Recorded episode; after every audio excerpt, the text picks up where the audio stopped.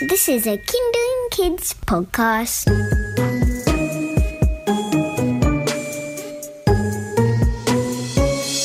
I'm Dexter. I'm Annika.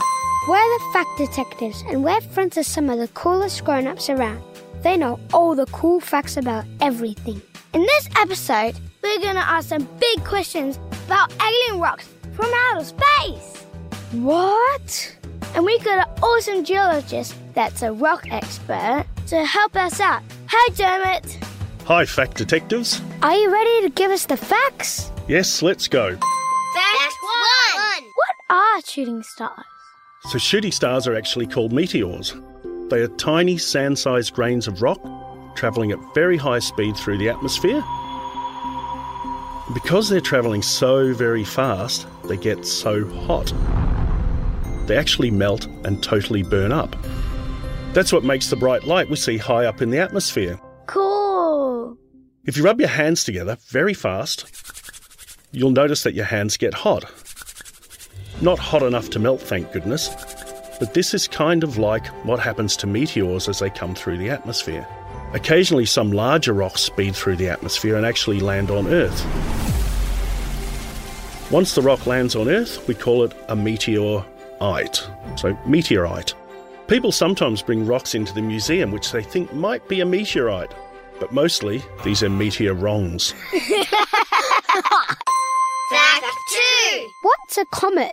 A comet is like a huge space snowball made up of rock, ice, and dust.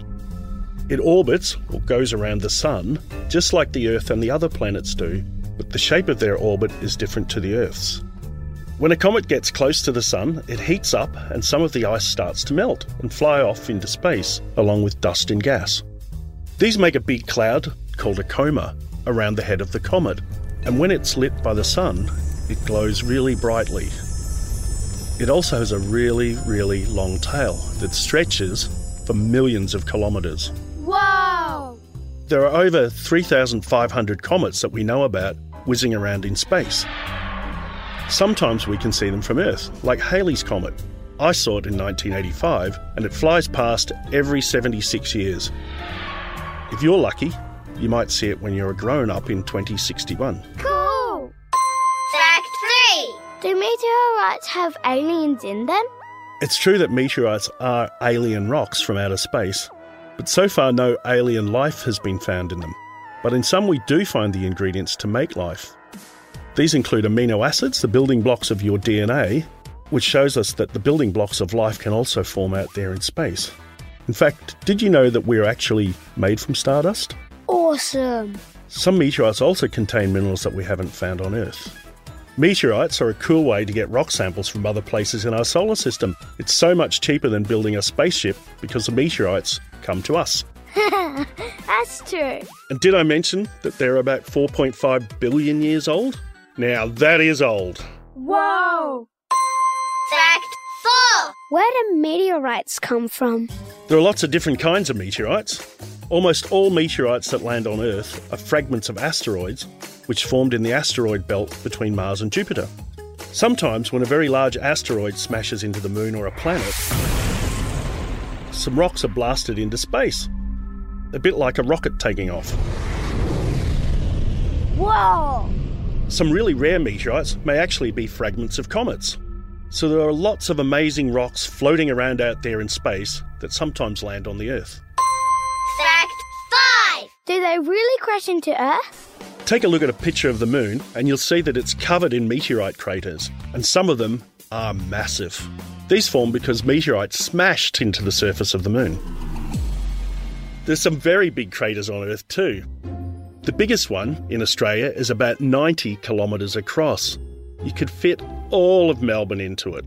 When a large meteorite crashes to Earth, the heat and pressure released on impact can actually create diamonds. Imagine having your own diamond created by a meteorite. Awesome.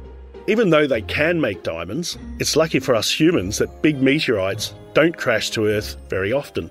To be on the safe side, NASA keep a lookout for big ones so they might be able to deflect them or push them away so they don't land on us. Try this at home. So if you think you found a meteorite, Firstly, show you're grown up, and together you can do a few tests to see if it might be. Firstly, check to see whether it's heavier than other rocks, then see if it's attracted to magnets. Thirdly, look to see if it's got a smooth dark crust on the outside. Finally, ask your grown up to take a photo of it and send it to your local museum. We love new discoveries, and we'll be happy to let you know if you found a meteor right or a meteor wrong. All right, now we have a plan. Yeah, imagine if we found one. Thanks, Dermot. Thanks, fact detectives. This has been another super fun episode of the Fact Detectives with me, Dexter, And me, Annika. Big thanks to Dermot Henry, Head of Sciences at Museums Victoria. If you like this episode, be sure to subscribe because we share a fun new episode with you every fortnight. And if you have a big topic you would like us to investigate, then get in touch at factdetectives at kinderling.com.au. This episode of The Fact Detectives is a Kinderling co production with Museums Victoria. To find out more about the world around you, head to museumsvictoria.com.au.